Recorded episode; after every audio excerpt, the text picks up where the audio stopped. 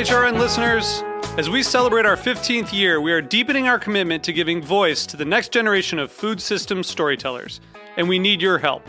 Our internship and fellowship programs help activate new possibilities for underrepresented and underestimated young people through experiential journalism, audio engineering, and production training. Through these unique programs, HRN helps food equity stewards build essential workforce readiness skills that expand their potential and foster economic mobility. Please consider supporting these critical programs. And with a minimum donation, you can be entered to win a dinner for two at an amazing restaurant in one of eight cities and tickets to a concert at a great venue in one of those cities. We have incredible partners across the country who have donated, as they also share our passion for helping to educate the next generation of food systems storytellers. Check out heritageradionetwork.org slash 15 to donate and enter to win today. That's heritageradionetwork.org slash 15 to donate and enter to win today. And make sure you donate before March 31st. Thank you. Today's program is brought to you by Korin, supplier of Japanese chef knives and restaurant supplies. For more information, visit korin.com. I'm Greg Blais, host of Cutting the Curd. You're listening to Heritage Radio Network, broadcasting live from Bushwick, Brooklyn. If you like this program, visit heritageradionetwork.org for thousands more.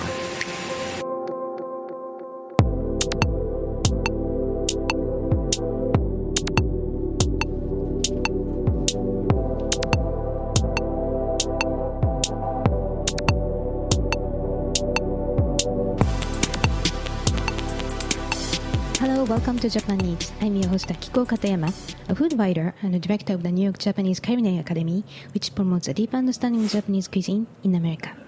We are broadcasting live from our studio at Roberta's in Bushwick, Brooklyn.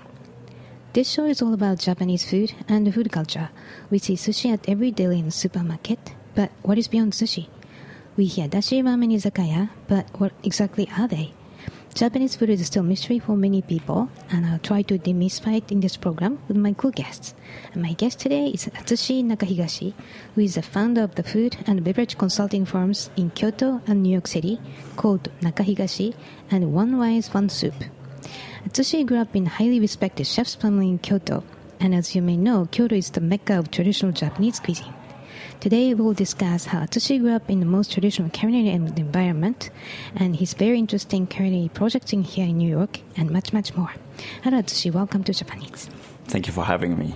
So, um, yes, as I said earlier, you grew up in a family of formal Japanese restaurant chefs. So I believe you are in the fourth generation. Your father was a fourth generation. And can you tell us about your family history?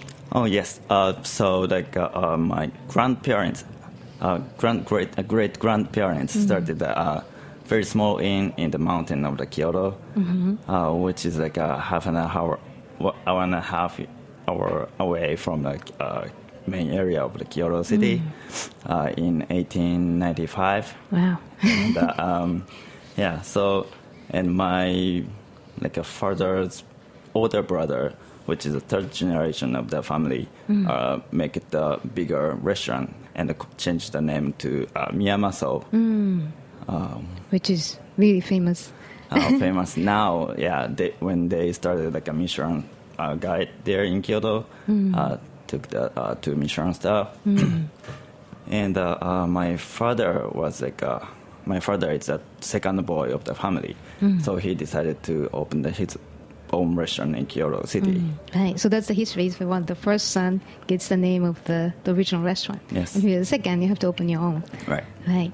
So your father, Isao, Isao Nakahigashi, and his restaurant is uh, Sojiki Nakahigashi. Mm-hmm. And uh, I've always wanted to go there, but it's too hard to get a table. I have to ask you. it's yeah, it's a small restaurant, so only three, 13 uh, seats at the counter and the two small uh, uh, the, uh, rooms on the upstairs. Okay, we'll talk about it a little Right. more later.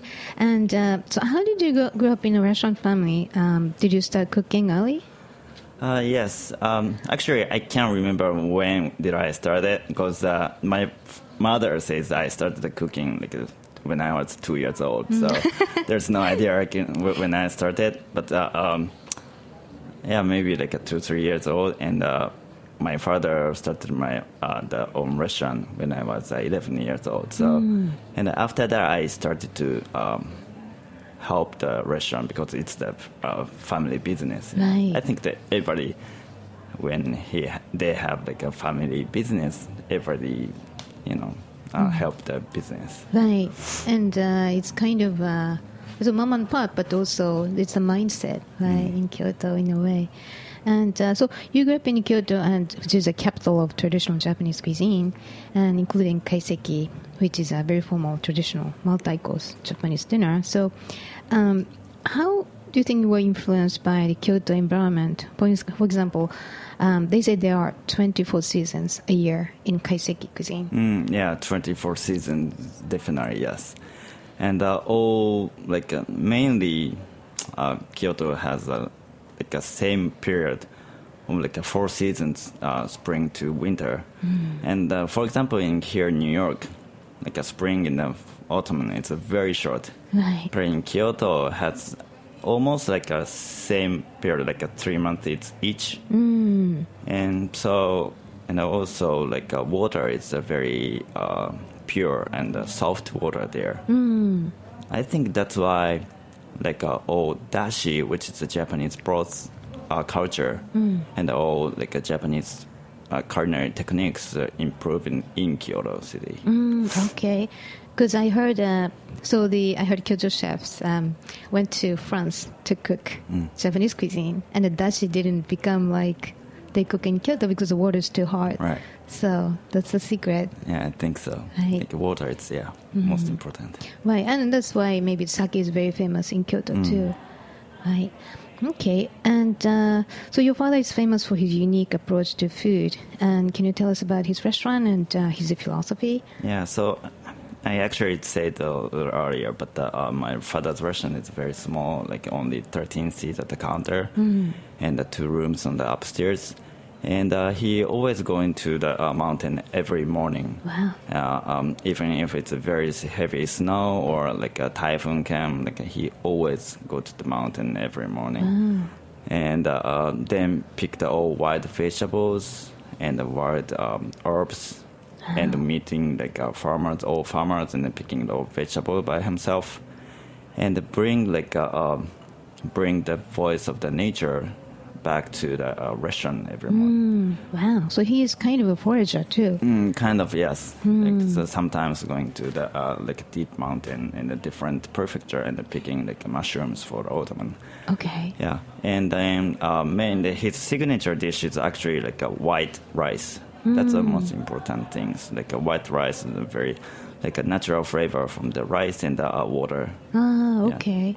Right. So, you know, the rice is, of course, I mean, in this country, rice is known as gluten free, and it's, you know, carbs, and people just talking about different aspects of rice. But in Kyoto, rice is almost the essence because it's uh, it's uh, the base for any kind of other dishes. All right. Right. Okay. So, um, by the way, I think uh, your father's uh, Sojiki Nakahigashi restaurant, they have Michelin star. Yes, there are two, Two Michelin stars, stars right? now, yes. Amazing. Wow. Okay. Uh, so it's uh, the philosophy is local and sustainable, and he's been doing it for years and years, right? So um, the one thing I'm fascinated by Kyoto cuisine um, is a kyoyasai, which is a term for heirloom vegetable uh, vegetables originating in Kyoto prefecture. So maybe you can give us some examples on how you use them. Right. So actually, Kyoto kyōyasai, which is a Kyoto vegetable, it's have um, 36 kinds of there. Wow. It's too many actually, and uh, some vegetable is not really uh, grown in Kyoto anymore.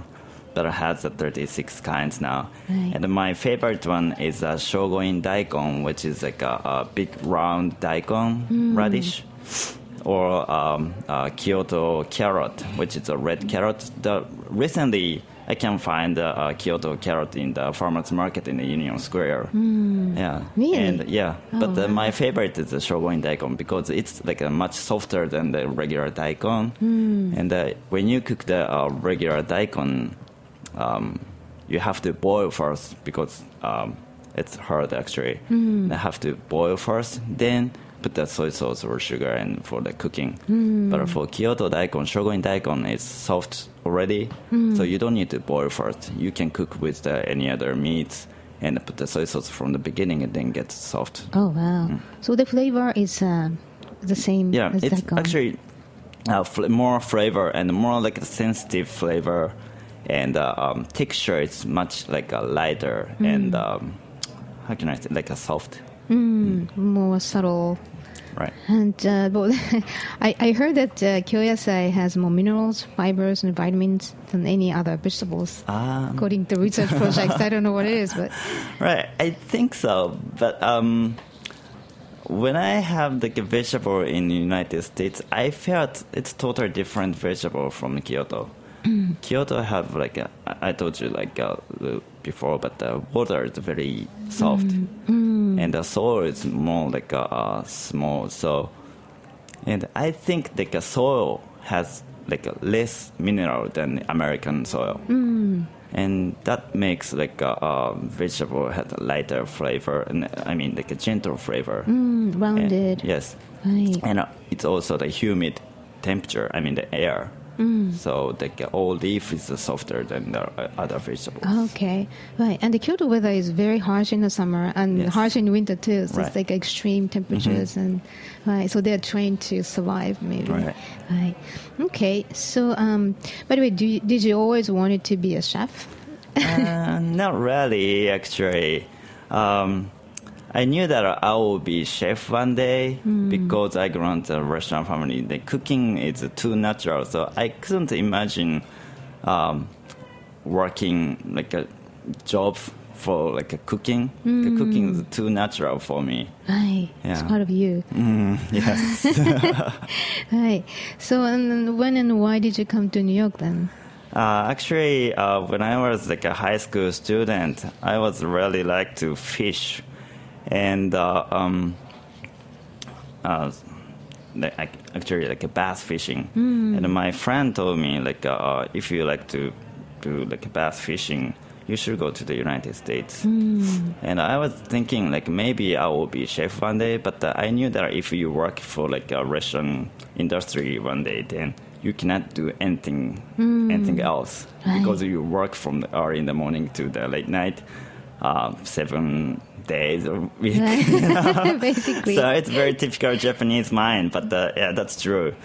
So uh, I decided to come to United States to be like a professional bass fisherman for five years. Wow. I decided to try five years. Then if I become to like a very famous fisherman, then maybe I can uh, try to do it for my like rest of the life. But uh, if not, maybe I can move to the culinary world again. Wow. Then yeah, uh, I did like five years for the p- professional bass fisherman. And at that moment, my friend asked me, uh, the Japanese restaurant will open in New York City. And then um, I was decided to come to New York. Okay. Right. So, uh, how good were you as a bass fisher? You're good in fishing? Yes, like uh, finally, like 2007 and 2008, I was competing in the uh, professional um, category and tournament, and went to like um, so many um, different states for competing the fishing tournament. Wow. So, do you still fish? Sometimes, yes, at the Central Park, obviously, Okay. and uh, Sheepshead Bay as well. Right. But I'm sure it contributes to your, you know, knowledge how to handle fish as well. Right, Right, how because- to handle and how to uh, like talk with the nat- nature. That's more important. Ah, okay. Great. So, um, so why did you decide to pursue a career in cooking? Like, you know, you, you knew that there's a Japanese restaurant opening, but you're mentally getting ready? Yeah, um, because uh, when I was at uh, like a fishing tournament, I have to cook for me and for my friend as well. So I was traveling uh, with my car, van, and a boat, and all over the uh, United States. And I cooked for uh, some of my friends or like a typical American um, people in the uh, countryside of Japan. I mean, countryside of the United States, who really don't know about the Japanese cuisine. You know, if I ask them what, what's the Japanese cuisine, and- and they answer, "Oh, maybe sushi and teppanyaki." That's it. so I cooked them. Then they said, "Wow, that's that's good. It's very natural and very gentle taste, but I really like it." Then I decided maybe it's very fun to cook in the United States. Yeah. Right. Okay, so it's kind of a clean slate, and you just educate people at the beginning, right? So you worked at uh, a Kajitsu restaurant, right? That opened uh, initially in East Village. So, um, what kind of restaurant was it? The kajitsu is a Shojin cuisine. Yes, the Shojin cuisine is actually a very easy explanation. It's a Japanese vegan style restaurant. So, because it's originally um, came from uh, Buddhist temples, Yes. right? And I heard that uh, the Buddhist temples um, they used to be open to visitors uh, from the general public, and they might Right. be serving as a like a restaurant. The, the food if it comes to the temple, right? Okay. Um, so the why? What did you learn at the Kajitsu restaurant? So kajitsu uh, is a Shojin cuisine, and they're using the only vegetable. And when they opened in the East Village in 2009, uh, it was a very small location, and now they moved to uh, the Midtown, the 39th Street. But um, that was actually like the first time to cooking with only vegetable for me, and the all other chef as well. Uh, when uh, the first chef started there, and nobody had experience with the uh, Shojin cuisine. So we are trying to like experiment every day for all ingredients, Okay. and we have to change like a menu for every month. That was very hard, and um, but also we learned so many things from the, those vegetables because the vegetable season is also different from Japan. Right. Uh, For example, daikon. Uh, the usually winter season is the best taste in Japan, but here like it's too cold. so like sometimes when I when, when we open like a box, the daikon is already frozen and Wow. broke. So that that was a different, and we learned so much difference. So, like uh, we told, um, talked earlier, the kyo- kyoyasai is really often used in Kyoto, but here you don't have kyoyasai. Right. So you have to learn everything. Right, Right. Wow. That's great. And then eventually Kajitsu got a Michelin star. right. Right. So that's an amazing achievement. Congratulations. right. And then, so um, now you became uh, um, the sous chef and the manager. Yes. Right. So, um, you didn't manage restaurant before. What was your experience? Um, actually, uh, my f- mother was the manager for like my father's restaurant, so I saw that uh, how you can manage. But it's uh, still a family business. It's a small restaurant. And then when I was uh, back and forth United States and Kyoto, when I was uh, fishing, uh, when I was in Japan, I was helping my father re- restaurant as a kitchen staff, and also working for the hotel as well for uh, um, using the trying to use uh, English as much as I can. So that's why I decided to work in the hotel as a service side. Then Okay. I learned like a service and the management as well. Then um, after I worked for Kajitsu, I was work as a, a sous chef, and then uh, when they moved to the midtown, there was no manager, and I decided maybe uh, I can be the manager and uh, also like sous chef. Then I can have more like an opportunity to do more job. Right. Okay. So, and then eventually, uh, last year, uh, you left Kajitsu. Right. And now you have your own companies called Nakahigashi in Kyoto and uh, One Rice One Soup in Inc. in New York City. So, what is the concept of each business? And first, uh, what is Nakahigashi? So um, Nakahigashi doing like uh, um, restaurant consulting uh, in Japan and uh, uh, United States, and also um, uh, promotion Japanese product, Japanese uh, food product in uh, uh, outside of Japan. Mm, what kind of products?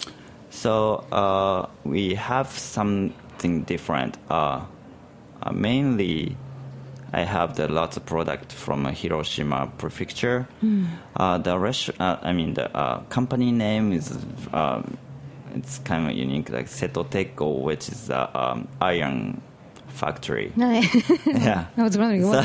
yeah, iron factory is using uh, making uh, uh, food product now because uh, uh, uh, like uh, the founder of the company was wondering that like uh, recently the the old children broke the uh, their bone very easily because less calcium and uh, um, it's yeah. And they found like uh, their technique of like uh, making the iron like a pressed iron. Then they press like uh, fishes. And they press the fish and then make it uh, like a cracker with a hundred percent fish. Then bring to the their like a school. Amazing. yeah. And Oh, then wow. all children ate those uh, crackers then like uh, their health getting better. Wow. yeah, so they started like uh, pricing like uh, their uh, product, including the fish, um, vegetable, rice, and that's very unique technique. And uh, um, I believe any chef can do it in the kitchen because it- it's super high temperature and a very like a, uh, short period, like a 500 degree and one or two second, just press, and all um, like uh, because it's a high temperature, so all bacteria go out, but there's still like uh, all nutrients stay there in the pre- uh, uh, the product. Okay. Yeah. Right. So is this the machine that you are promoting or the actual product that was pressed? That's just product. Okay. Wow. I want to try that. yeah, one day, yes. right. So I'm an older woman, especially. it's going to be a big hit too. Yeah. Right. So okay, and then but what's the you know motivation to start the Nakahigashi? I mean, you wanted to promote that kind of uh, unknown ingredients, right? But uh, what other business do you do, you do at Nakahigashi? Uh, yeah, it's a uh, uh, restaurant consulting because when I was working at uh, uh, Kajitsu, uh, I was the sous chef and the manager, and I worked at the counter of the Kajitsu. And then, you know, there was, because it's the uh, old Japanese chef work in the restaurant after graduate the high school, so usually people don't have time to study English. And uh, all chef of Kajitsu are from Japan. So they can't talk to the customer. So since they open, I was almost like uh, uh, the I was the only person who speaks uh, English. Then I went to like a customer to explain all like a Japanese culture and the Japanese food or Japanese style. Right. Then you're the I- only window to right, right. actual food. Yeah, and uh, uh, also for like uh, telling to the um, uh, our servers as well. So I was always like uh, telling the old Japanese culture because I grown up in Kyoto, so I know like the old base. So um, I think that was easy for our chef. And easy for server, Right. easy for owner because the owner wanted to tell like uh, everybody what the Japan is. So then I figure out the how um, interesting it is, like uh, how to like explain the American people or other like uh, all people from all, all over the country. Right. Yeah. Everyone wants you, like Japanese restaurants in New York City, basically. Right. So, um, but also, and you do the same business at the Nakahigashi in Kyoto, right? Right. And uh, you help Japanese restaurants in Kyoto. Yes. Uh, so first, w- when I started in Nakahigashi in Kyoto, there is no client, of course. So um, I asked my father, "Do you need this?" And then, yeah, and uh, he said, "Why not?" Because um, many people now going to Japan from all, all over the world, and they are trying to have the Japanese cuisine in Japan and Kyoto and uh, but uh, still like many people and many chefs cannot speak english in japan and uh, kyoto and uh, um, they just serving the food for the foreigner. And i was thinking um, that's like uh, um, not good for like both of restaurant and uh, uh, customer. Because when I went to France, uh, I was planning to stay there four days and go to the restaurant as much as I can, like uh, eight restaurant or ten restaurants. A day. Right, a day. Right. right, and uh, I was thinking that oh, foreigner come to Japan like, 13 hours from New York, and then trying to get the restaurant as much as they can, then the experience is if not like a hundred percent good experience. Um, it's not good for the um, customers and it's not good for the restaurant. So I thought if I can make like an English menu at least, or uh, telling the old like uh, uh, train the staff how to uh, approach to the American or like uh, uh, like foreigners. Um, then maybe like a restaurant can uh,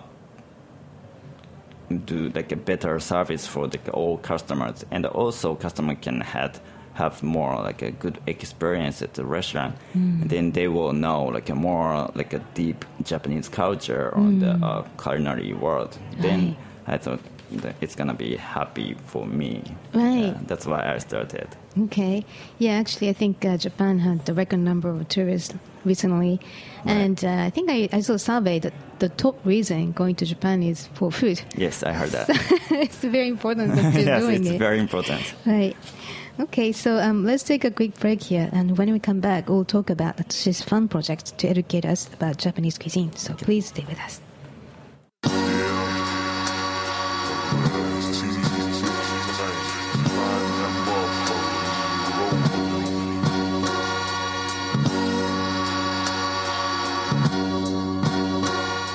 Music for this commercial break is brought to you by RecTech, and this track is called Dues Paid.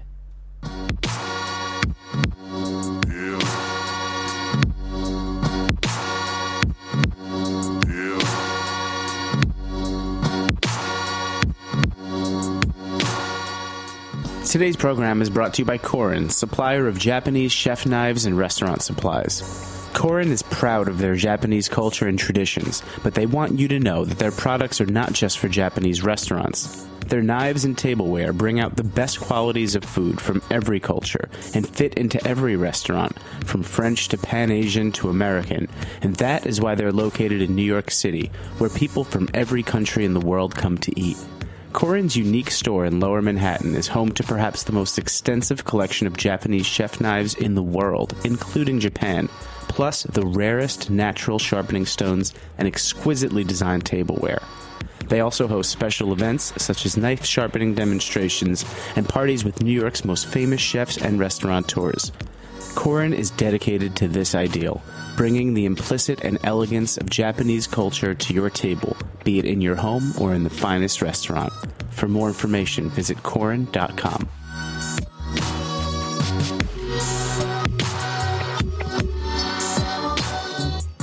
Welcome back. You're listening to Japan Eats Broadcasting live from our studio in Bushwick, Brooklyn.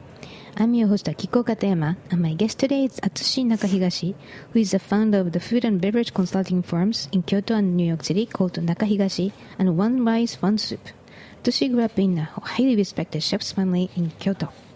So uh, we talked about Nakahigashi, and now uh, what is the concept of One Rice, One Soup in Inc., which is based on New York? Yes, so One Rice, One Soup Inc. Uh, is also doing the restaurant consulting and uh, uh, Japanese pr- uh, promotion of the Japanese product. Yes. Okay, so um, what is the difference? So base is just a bit different Uh, base is actually different, but I uh, really to do it. I, I really wanted to do it like a One Rice One Soup Inc. Uh, this year. Then luckily I uh, started uh, uh, this business from May. And firstly, I have to do it in Japan. That's why I tried to do it in Japan first. Then uh, came to United, came back to United States. Then opened like One Rice One Soup Inc. first. Yes, and uh, uh, basic is like a um, like spreading the Japanese culinary world to the United States and all over the world later. Okay, right. So the there's, there should be a reason one why rice, one soup. So why did you name it as this company's name? Um, because uh, uh, when I back to Japan last year after I left Kajitsu, uh, I was talking to my father. Um, I want to do it like this style business, and uh, talking for like a very late night until like a 3 a.m. or 4 a.m. And then suddenly he said, "Oh, let's do one rice, one soup." He never speaks English, and he don't know what the meaning is, but. Uh, uh, sounds was good, and I thought, okay, um, maybe I can do like a one rice one soup for the company name and also my project name. So I started like a one rice one soup project uh, last year, and uh, uh, because uh, Japanese like the basic style of the uh, like a meal is always white rice on the left side and the soup is always right side and the pickles. That's very like a traditional japanese uh, for like a regular people in japan for a long time Right. It's so over time it developed into like ichiju sansai, it's the one rice, one soup, pickles, and three other vegetable dishes. Right. But that was not for everybody, for ordinary people. yeah that, that was too gorgeous for like regular people Right, and it's a little work, right? Like three dishes, it's a little work. Right. right. So the by having uh, one rice, one soup, um, what is uh, what? How do you educate Americans or non-Japanese people with the concept?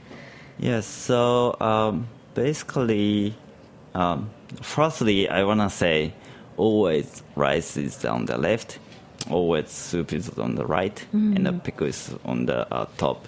That's a that's, that triangle is a very basic Japanese cuisine uh, because when we are uh, like a small kids, uh, the parents always say, "What is the left hand for?" And then we say, "Oh, left hand is uh, for holding the bowl. And What is the right hand for?"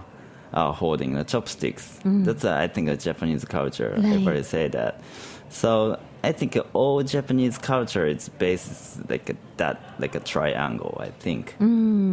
Right, and uh, yeah. So the if you have more dishes, rice is always the base to neutralize the flavor. And uh, it's, I was my parents told me to sip the soup first to wet your chopsticks, Right. and then move on to the rice because it doesn't stick to it. It's like kind of really little rituals, but I think it's very uh, meaningful for Japanese people. All right, and uh, so the um, you had a very interesting uh, pop-up project um, earlier this year called the Taberu. Taberu means eat. Yes. At Saikai Bar in West Village, and I truly enjoyed lunch there. So, can you tell us, uh, listeners, what it was? Yes, the, so the Taberu was uh, started in late March this year and finished uh, late May. So it was like a, a, a two month project. And uh, that pop up restaurant was I that was my idea uh, because uh, I'm actually like consulting like a restaurant called the Saikai Dining Bar West Village now, and they didn't open the lunch. And uh, I thought uh, maybe I can do myself on the lunchtime for like a pop up. Then I can show like uh, what's the uh, real, uh, I mean like uh, Japanese style is for like uh, many people as much as I can. And then I try to uh, call uh, call taberu and uh, using like a rice and soup and pickles basic. Right. And you have other dish, right? Yes, yes. for So I try to like uh, uh, one course. It's a uh, one rice, one soup, which has like a bowl of rice, bowl of soup, and uh, pickles. And uh, a customer could choose uh, uh, like a first course or second course if they like. Then I made like a vegetable dish or meat dish or a fish dish before the one rice, one soup. Right. So I actually had the menu, and Oh. uh, it was so good. I saved it. So uh, three courses. It's uh, twenty three dollars. Right. And then, um, yeah, with with the white rice, choice of soup, and homemade pickles. And uh, the three options: uh, one is spring yasai garden, uh, house-made tuna, prosciutto, and Arabic vegetables, and one one rice, one soup. That's like the simplest version. And uh, Oh, the, the, so sorry, the sushi course. So the, the garden dish and the one rice, one soup, and the little dessert, kiwi with the uh, gyokuro and goma tofu. Right. And the full course is the spring yasai garden again and the grilled arctic char with citrus. And I think I had it. I, I Right. couldn't even. I had another one. So, right. So, what kind of people uh, came to Taberu? Um, I surprised actually. Uh, uh, New York Times, lucky New York Times, uh, featured this Taberu project, and then we got uh, so many different type uh, uh, customers because I tried to uh, price easy price. That's why I put the uh, one rice one soup for Right. twelve dollar only. You know, then I want to like attractive for all people who are interested in the Japanese culinary.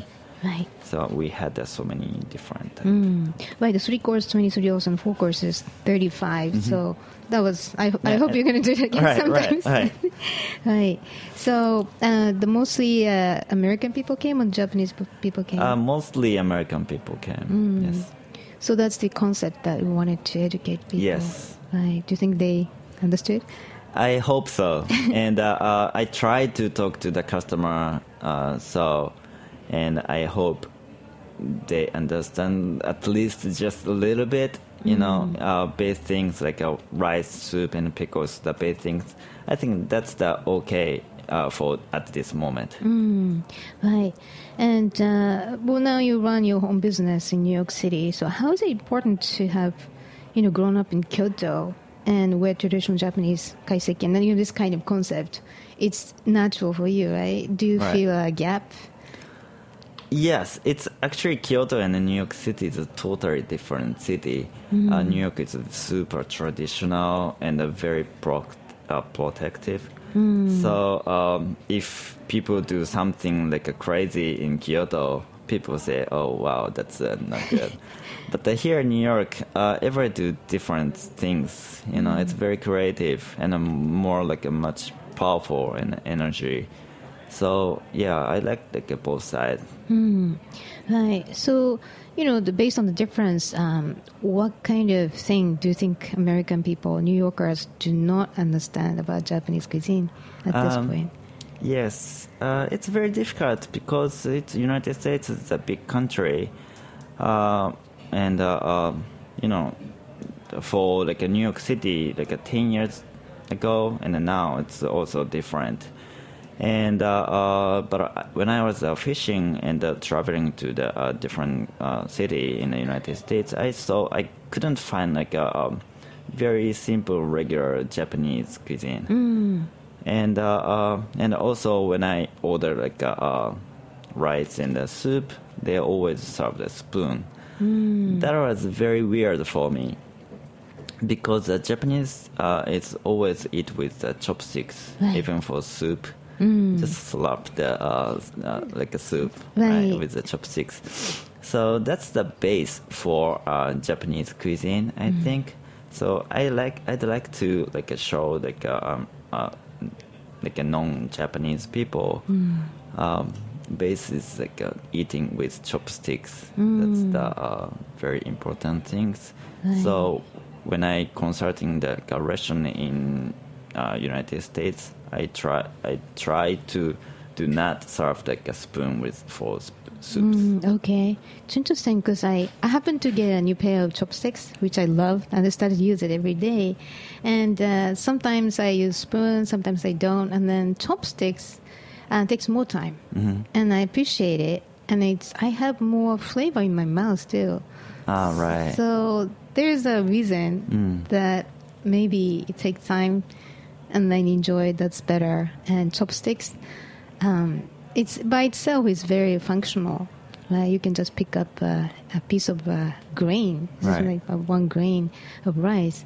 So yeah, I think uh, everybody should uh, start using chopsticks more in this Right, country. right. Maybe better for diet, slow yeah, eating. I think so. right. Um, okay, so um, at this point of your life, um, how much are you influenced by your father? You think? Uh, actually, honestly, so much, a lot. Um, even for like a company name, you know. right. So uh, yeah, like my base, my clothes made by like uh, uh, I think Kyoto water and the Kyoto traditional culture, and uh, from my father's uh, like a cooking style. Yes, Local, yes, sustainable. Yes, local, sustainable, and uh, be nature, be natural, and don't break like a natural flavors. That's the yeah. Ah, Okay, right. And one thing you mentioned earlier before the show, just chatting about rice, right? So rice is the essence of Japanese cuisine. That's his uh, his yes, philosophy too. Yes, yes, that's uh, his philosophy too. Uh, rice is the most important, and uh, one more reason. It's not a joke, but uh, uh, in Japanese uh, character, uh, if we write the United States, it's right the uh, rice country. Right. I right. think that's uh, one more reason that I'd be here. I'll be here. That's the destiny. right. Okay. And uh, how are you advancing what you learned from your father? Um, I think like uh, people have to uh, surpass for uh, for everybody. Uh, for like from like older generation because all cooking technique are um, improving and uh, uh, all uh, ingredients also like uh, like flavor getting improving and there's so many different cuisine culture is mixing right now so i think uh, um, i can do more things uh, based like uh, based the rice but uh, still i can uh, improve the many things here in the united states Right. Okay. So, what is your plan for the next? Uh, so my plan is that uh, I'd like to do more pop-up in the United States, and uh, also helping the uh, restaurant in the United States as well. Then I'd like to try to the people uh, who doesn't know like a Japanese food culture and the food uh, culinary world. I want to show them like uh, as much as I can. Because uh, one, ri- uh, one rice, one soup concept is very simple, right? And American tables tend to be simpler, right? Like one bowl or Mm-hmm. Right, that kind right. of thing. So you can really be creative and apply the Japanese concept. Yes, Right. Okay. So um, thank you for joining us today, Atsushi. thank you. So, listeners, if you'd like to know more about Atsu- Atsushi's activities, please visit uh, One Rice One Soup Project.com. That is all one word, uh, One Rice One Soup uh, Project.com. And if you have any questions or comments about the show, please contact us at Japan Eats at heritageradionetwork.org. And Japan Eats is live at 3 p.m. on Mondays always available at Heritage Radio I'm sorry, heritageradionetwork.org, uh, iTunes and Stitcher podcasts. And uh, please go to iTunes and Stitcher and write a review. We really appreciate your feedback. And today's show was made possible by uh, Pierre Bieneme. And thank you for listening. I'll see you next week.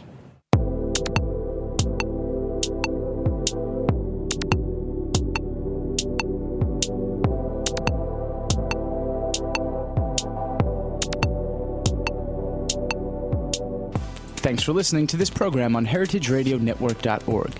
You can find all of our archived programs on our website or as podcasts in the iTunes Store by searching Heritage Radio Network. You can like us on Facebook and follow us on Twitter at heritage underscore radio. You can email us questions at any time at info at heritageradionetwork.org. Heritage Radio Network is a nonprofit organization. To donate and become a member, visit our website today. Thanks for listening.